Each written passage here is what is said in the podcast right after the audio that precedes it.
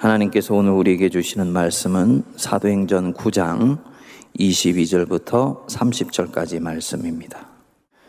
사울은 힘을 더 얻어 예수를 그리스도라 증언하여 담에색에 사는 유대인들을 당혹하게 하니라.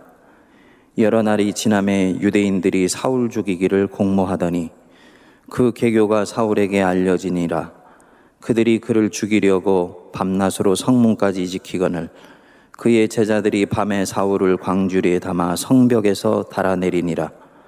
사울이 예루살렘에 가서 제자들을 사귀고자 하나 다 두려워하여 그가 제자됨을 믿지 아니하니 바나바가 데리고 사도들에게 가서 그가 길에서 어떻게 주를 보았는지와 주께서 그에게 말씀하신 일과 담에색에서 그가 어떻게 예수의 이름으로 담대히 말하였는지를 전하니라.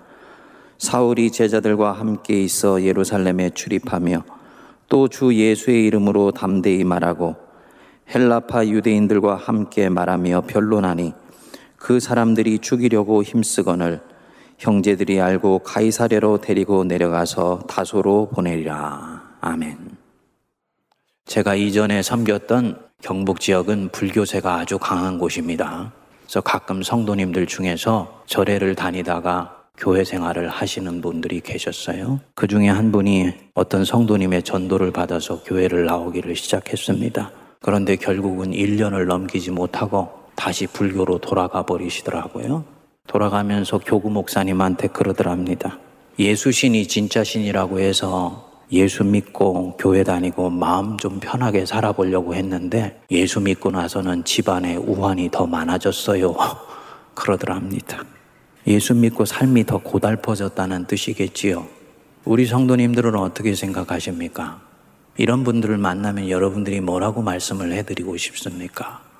또 우리 성도님들 중에 내가 예수를 잘못 믿고 있는 것 아닌데 내 삶에 크고 작은 고난이 떠나지를 않는 것 같다. 이러한 내 삶에 대해서 어떻게 이해를 해야 되겠습니까? 이 질문을 가지고 오늘 성경의 세계 안으로 들어가 보시지요.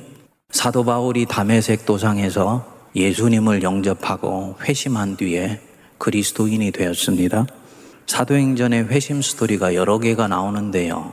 그 중에서 이 사울의 회심만큼 회심 전, 회심의 과정, 회심 이후에 변화된 삶이 명료하게 나타나 있는 장면은 찾아보기가 힘듭니다. 그래서 그리스도인으로 회심한 사람이 어떤 마음으로 살아야 되는지, 이 사람의 변화된 인생에는 이제 어떤 일들이 일어나게 되는지를 이 사울의 회심만큼 카메라처럼 찍어 보여주는 장면도 흔하지를 않습니다. 공부하기에 아주 좋은 대목입니다. 아나니아가 와서 사울에게 안수하고 그 눈에서 비늘 같은 것이 벗겨지고 사울이 기력을 회복해서 먹고 힘을 얻게 되었습니다. 그러자 그는 기다렸다는 듯이 회당에 나가서 예수가 하나님의 아들이라고 전하기 시작했습니다. 우리가 주의할 부분이 있습니다. 누가는 사도행전에서 사건과 사건 사이에 얼마의 시간이 흘렀는지를 거의 기록하지를 않습니다. 그에게는 사건의 진행 자체가 중요하지 그 사건이 일어나는데 며칠이 걸리고 몇 년이 걸리는지는 그다지 중요한 것이 아니에요. 카이로스, 하나님의 때에 일이 일어나면 되는 것이지. 크로노스, 물리적으로 그 일이 일어나는데 얼마의 시간이 걸렸는가는 영적으로 그다지 중요하지 않다고 보는 것입니다. 그런데 아주 가끔씩 이 물리적인 시간을 의도적으로 기록해 놓는 때가 있습니다. 그 시간의 의미가 대단히 중요하기 때문입니다. 그 대목이 바로 사울이 회심한 후 일어난 일을 기록할 때예요. 19절 뒷부분을 성도님들이 다시 돌아가 보시면 사울이 담에색에 있는 제자들과 함께 뭐라 그랬습니까? 며칠 있을세라고 말씀을 했습니다. 그러니까 음식 먹고 강건해진 지 며칠 이후에라는 뜻입니다. 그리고 오늘 이 말씀은 사울이 회심을 하고 오늘 우리가 읽은 본문을 묵상하는 이 일들이 일어나는데 며칠 지나지 않은 가운데 오늘 이 사건이 일어나고 있다는 것을 말씀하는 것입니다. 그래서 곧바로 회당으로 달려가서 예수를 증언했더니 사람들이 어떻게 반응을 했습니까? 21절 한번 보시죠.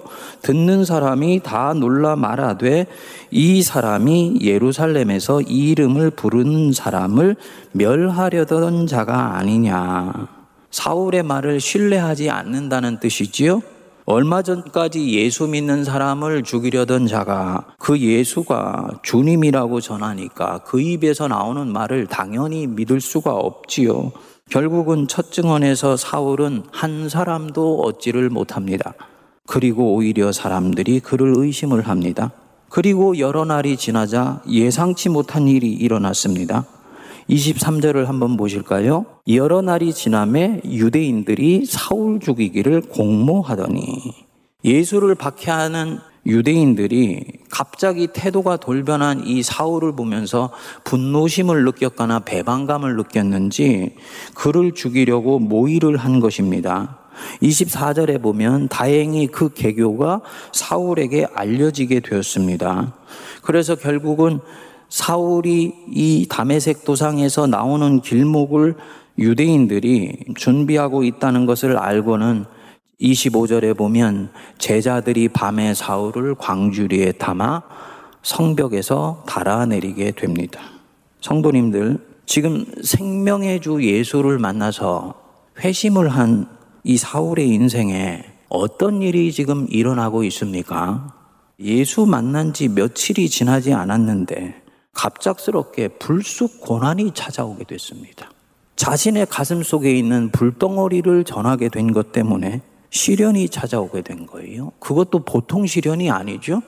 생명이 위협받는 그런 시련이 찾아오게 된 것입니다. 지금 이 사울의 인생이 예수님 믿은 것 때문에 갑자기 꼬여버리게 됐다라는 것들이 느껴지시는지요? 예수님 믿고 회심하기 전에는 사울은 이런 인생을 살지 않았습니다. 누구의 미움을 받는다든지, 누가 자기를 죽이려고 한다든지, 그래서 살기 위해서 광주리에 몸을 담고 벽을 타고 내려와서 도망한다든지, 이런 삶은 상상도 할 수가 없었습니다. 얼마나 사울의 인생이 예수를 믿기 전에는 안전했는지 모릅니다. 그런데 생명의 구주를 만나서 회심한 이 사울에게 이런 인생이 불쑥 찾아오게 된 것입니다. 겨우겨우 피해서 예루살렘에 있는 예수 믿는 사람들을 만났지요. 사울이 그들 만나서 사귀고 싶고 예수님에 대해서 더 듣고 싶었던 것 같아요. 사울은 얼마나 반가웠을까요? 그런데 26절을 보니까요. 그 중에 어느 누구도 그가 제자됨을 믿지 아니했다. 그랬습니다. 아무도 그를 믿어주지를 않습니다. 오히려 두려워서 피합니다. 보시지요? 육체적으로는 어제까지 친구였던 유대인들에게 이제는 쫓겨 도망 다니는 신세가 되고 정신적으로는 당분간 누구에게도 환영받지 못하는 외톨박이 신세가 된 것입니다. 지금 이 계시의 말씀인 성경이 무엇을 증언하고 있는 것이냐?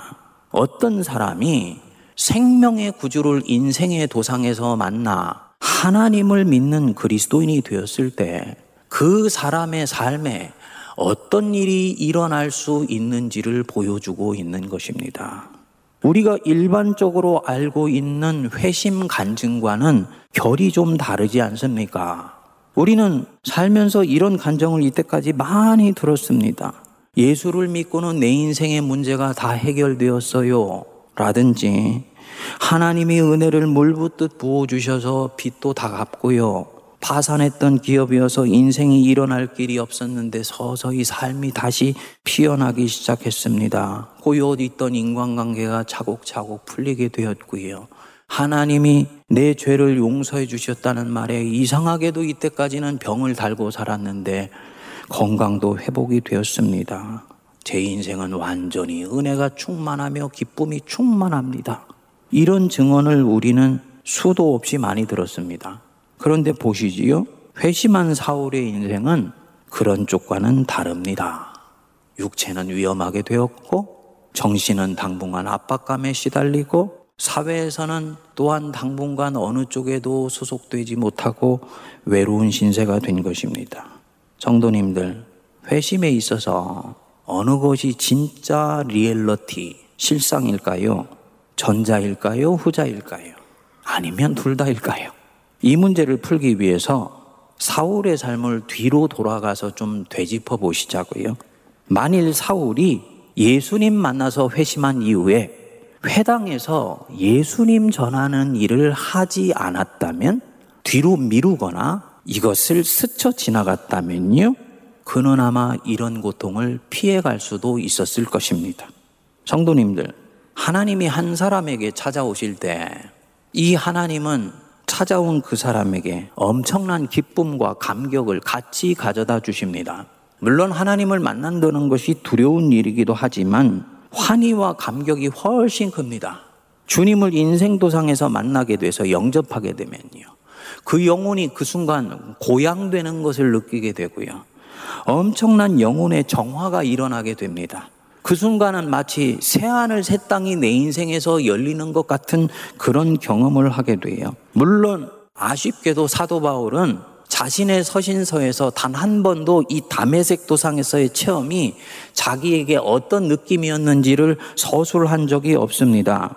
그러니까 어떤 느낌을 받았는지 말씀하지를 않습니다. 하지만 우리 자신이 예수님 만난 경험을 통해서 충분히 추측할 수 있는 것이지요.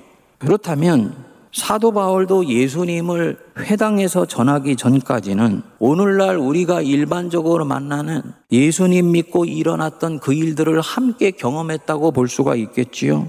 예수님 만나서 내 인생의 의심의 구름은 다 사라졌습니다. 내 내면의 안개는 깨끗이 정리되었습니다. 이전에는 수없이 나를 정죄하고 다른 사람을 정죄했는데 나를 있는 모습 그대로 받아주시는 그 예수님 만났을 때 나를 괴롭히던 그 정죄의식도 다 해결되었습니다.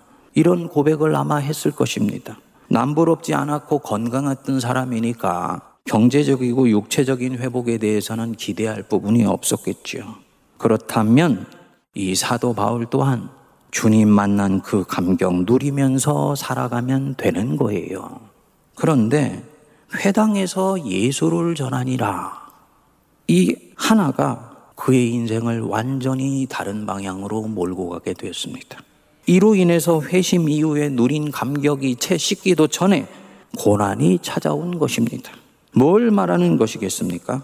며칠 후 어느 날 회당에 나가 예수를 전한 것이 이 사울에게 고난의 문을 활짝 열어버리게 된 것입니다. 그가 이런 시련이 닥쳐오리라는 것을 몰랐을까요?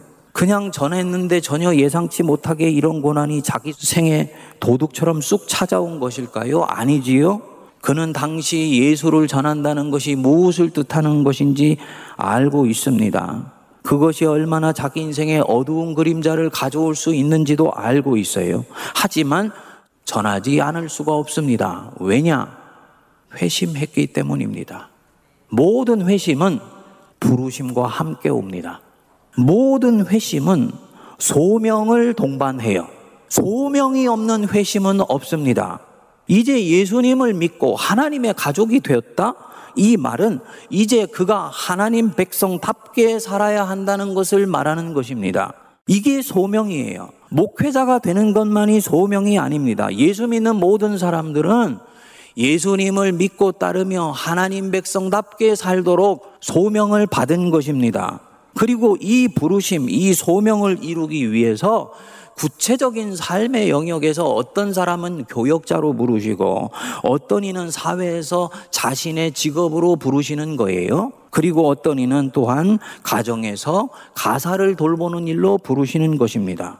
모든 사람은 그런 면에서 예수를 믿는 순간 다 소명의 자리로 초대받았다고 말할 수 있는 거죠. 사도 바울의 부르심이 뭡니까?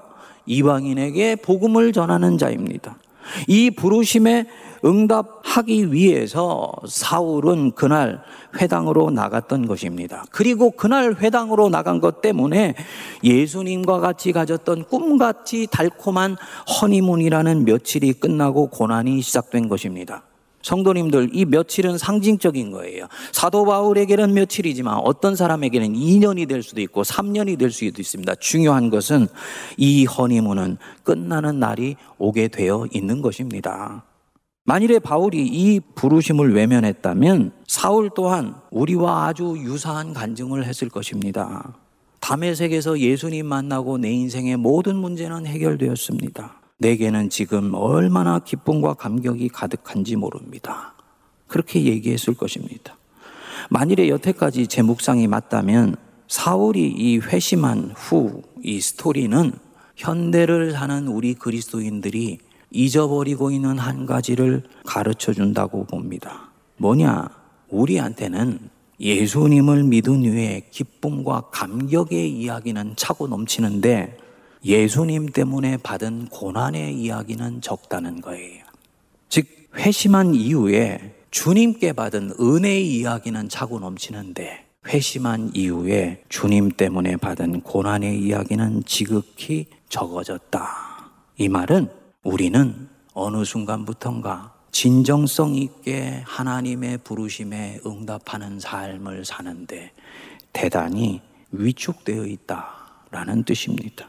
하나님이 주시는 좋은 것은 누리는데 그분 백성으로서 이 땅을 살아가려고 하지를 않는 것이지요. 그래서 이 사울의 회심 스토리로 들어가 보면 담에색 체험까지만 하고 그 뒤에 회당에서 전하니라 라는 이 소명의 삶이 빠지고 그냥 다시 일상으로 돌아가 산다는 뜻입니다.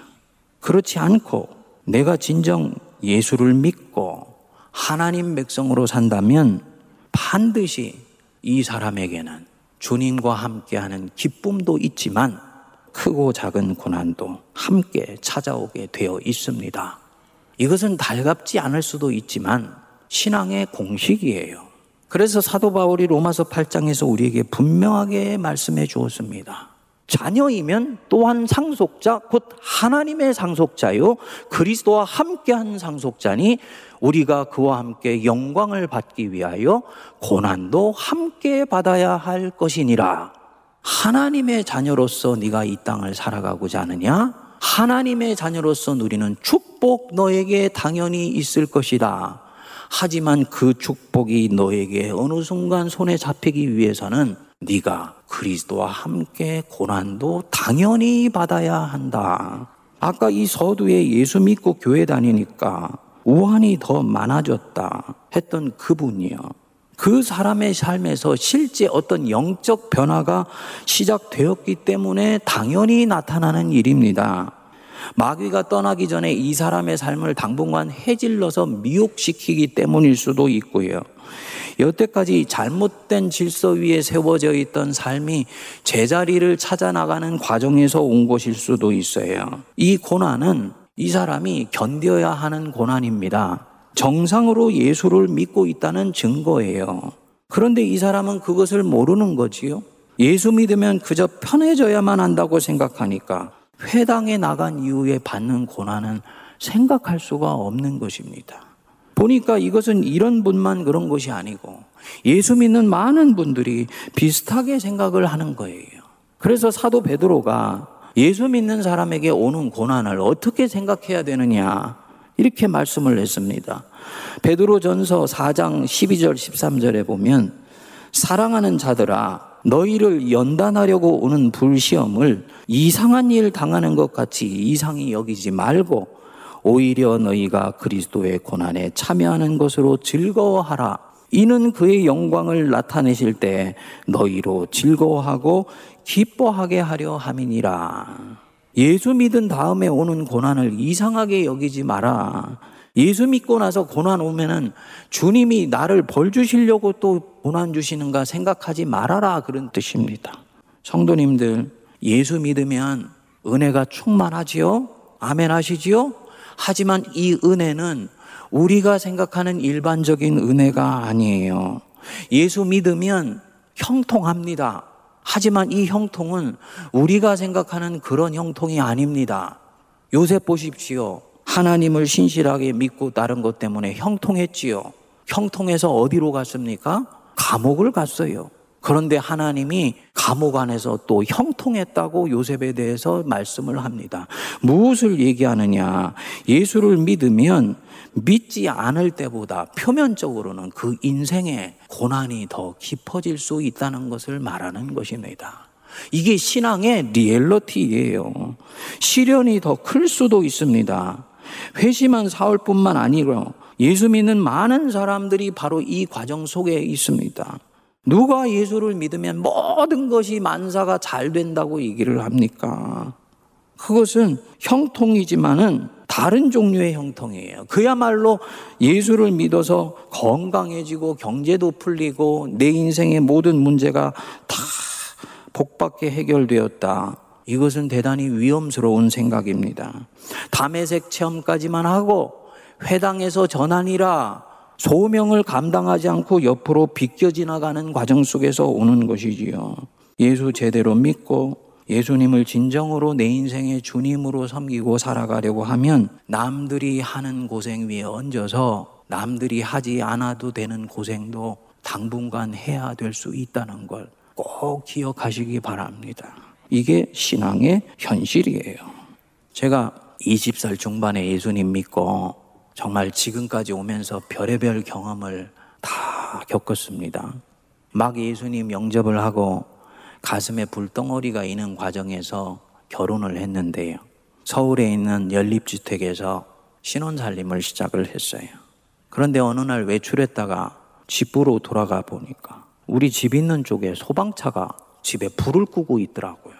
근데 보니까 우리 집이에요. 얼마나 황당했는지. 거실 전체가 거의 다 타버리고 방 안으로 불길이 들어가기 직전에 잡혔습니다.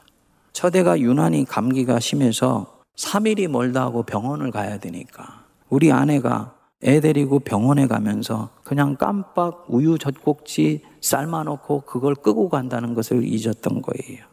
그 이름으로 온 가구와 옷장까지 다 새까맣게 타버렸습니다.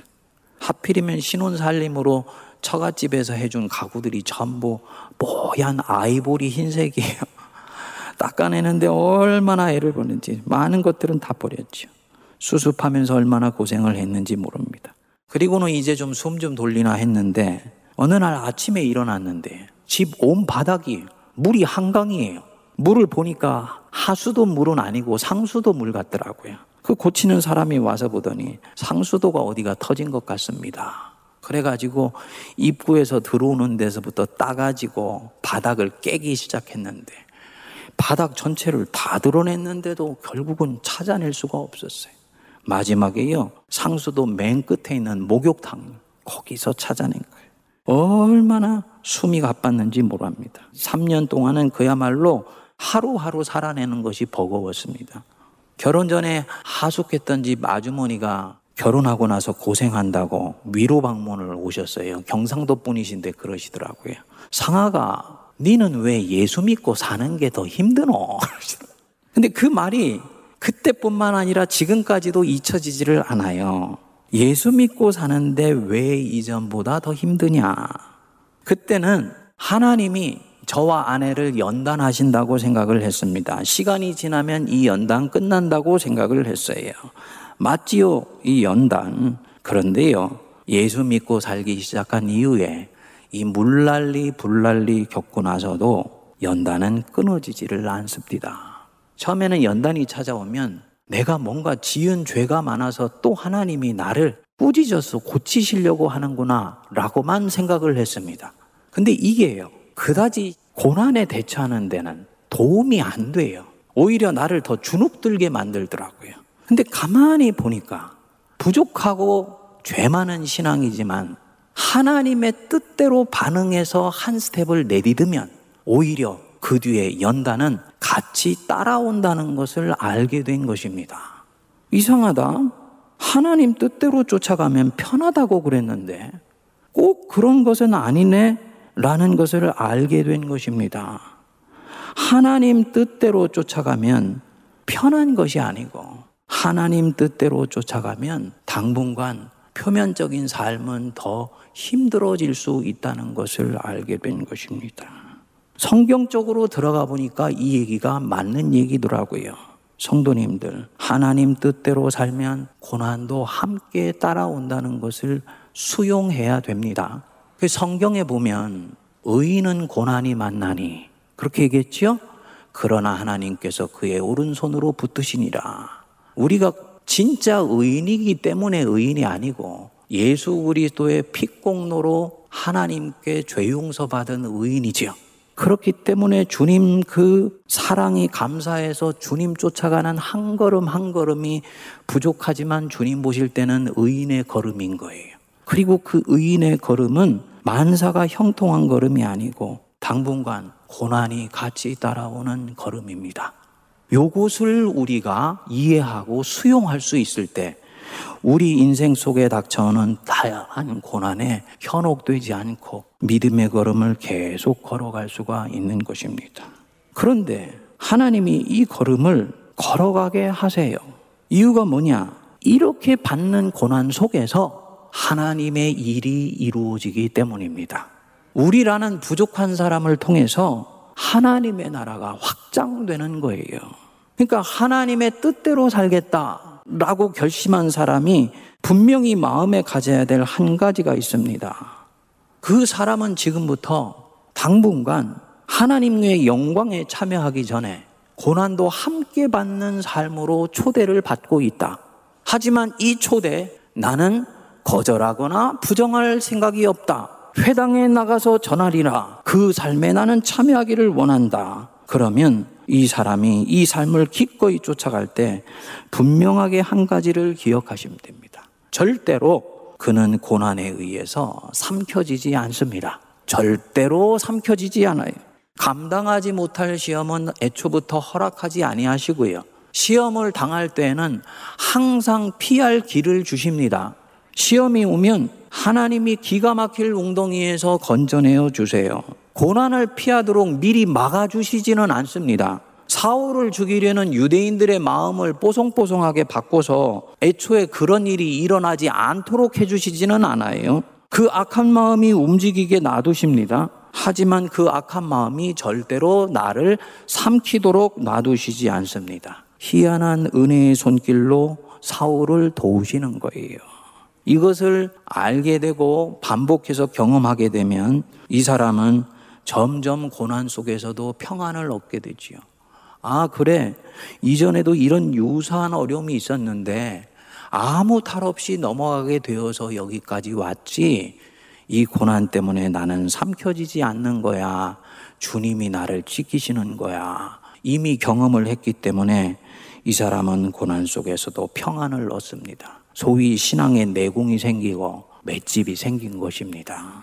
근데 이 사울은요, 참 희한합니다. 아직 믿음이 초신자 믿음 같은데 얼마나 고난 앞에서 담대한지를 모릅니다. 회심해서 하루아침에 생명이 위태로운 자가 되었는데 전혀 주눅들거나 두려워하지를 않습니다. 보시지요? 예수의 적대자가 예수의 종이 되어서 예수 믿는 사람들에게 갔습니다. 자신을 반길 줄 알았는데 의심하고 두려워하면서 배척하여 냉랭하게 돼야지요. 모세와 아주 비슷한 상황이에요. 애굽인으로 살았다가 자신의 인생을 터닝하여서 히브리인으로 살기로 작정을 했습니다. 그래서 자기 동족을 치는 자들을 돌로 쳐 죽이고 자기 동족에게 같이요 칭찬받을 줄 알았는데 네가 어제는 애굽인을 돌로 치더니 오늘은 우리를 치려고 하느냐? 라고 모세를 오히려 배척했습니다. 모세가 그만 낙심해서 광야로 도망을 갔어요. 그런데 이 사울은 다릅니다. 친구로 대해줄 줄 알았던 사람들한테 거절을 당했는데 전혀 그 마음에 요동함이나 흔들림이 없습니다. 29절을 보면 주 예수의 이름으로 담대히 말한다. 그랬습니다. 이 고난을 이길 내적 힘이 이미 이 사울에게 있는 것이지요. 살아계신 예수님, 실제로 만난 것입니다. 이 예수님을 실제로 인격적으로 영접하는 것이 얼마나 중요한지 이것이 있는 분은 예수님 안에 자기 인생의 뿌리를 깊이 받고 있습니다. 그렇기 때문에 환경이 어찌 되건 여건이 어찌 되건 절대로 마음이 흔들리지를 않습니다. 이게 믿음이지요. 주님에 대한 신뢰이죠. 거기다 지금 이 사울에게는 누가 들어와 계십니까? 성령이 들어와 계신 거예요.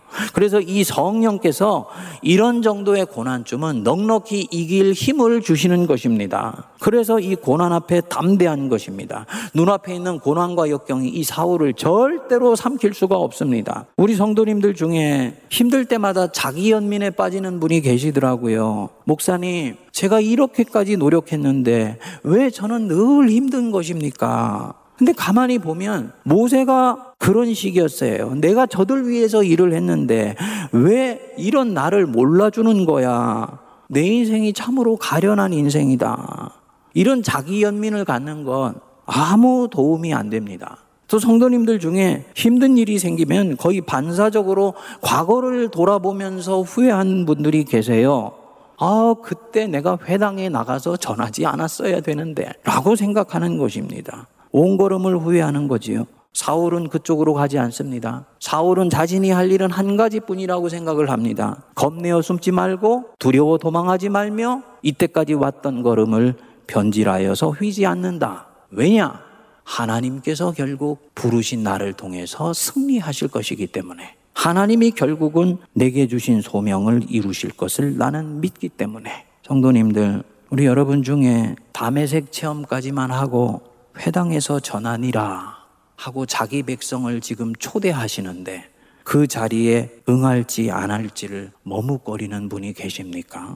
소명을 이루지는 않고 주신 은혜 하나씩 하나씩 까먹으면서 인생의 세월을 보내시는 분이 계세요. 태어날 때부터 예수님 믿은 분 중에서 조상의 공덕을 까먹고 살아갈 뿐 후손들에게 줄 새로운 공덕을 쌓는 일에 소홀히 하거나 게을리 하시는 분들 계십니까? 사울과 함께 회당으로 나가시기 바랍니다. 고난이 떠나지 않는 내 인생을 보면서 회의하거나 갈등하는 분 계십니까? 그러지 마십시오. 이 고난은 반드시 끝나는 날이 오게 되어 있습니다. 죄 때문에 받는 고난이 아니에요. 주님 때문에 주님과 함께 받는 고난입니다. 잠잠히 생각해 보십시오. 내려놓고 자면 얼마든지 그렇게 할 수 있습니다. 그렇지만 이분은 당분간 이 걸음을 계속 걸어갑니다. 왜냐? 하나님이 이 고난에서 건져내 주시고 당신의 영광에 참여할 날을 반드시 허락하신다는 것을 믿기 때문입니다. 그 날은 반드시 올 것입니다. 이 코로나 속에서 성도님들 죄송하지만 엄살 부리시면 안 됩니다.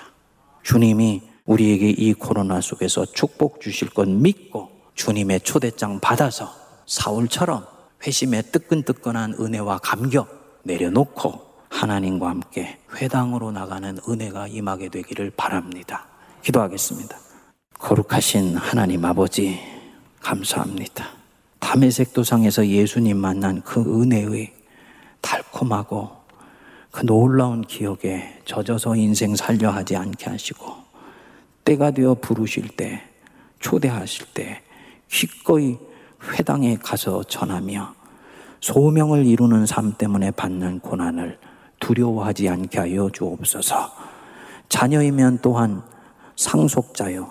그리스도와 함께한 상속자니 우리가 그리스도와 함께 영광을 받기 위하여 고난도 함께 받아야 할 것이라 이 말씀을 믿음으로 붙들게 하여 주셔서 때가 되었을 때 영광의 잔치에 참여하게 하여 주옵소서 예수님 이름으로 기도하옵나이다. 아멘.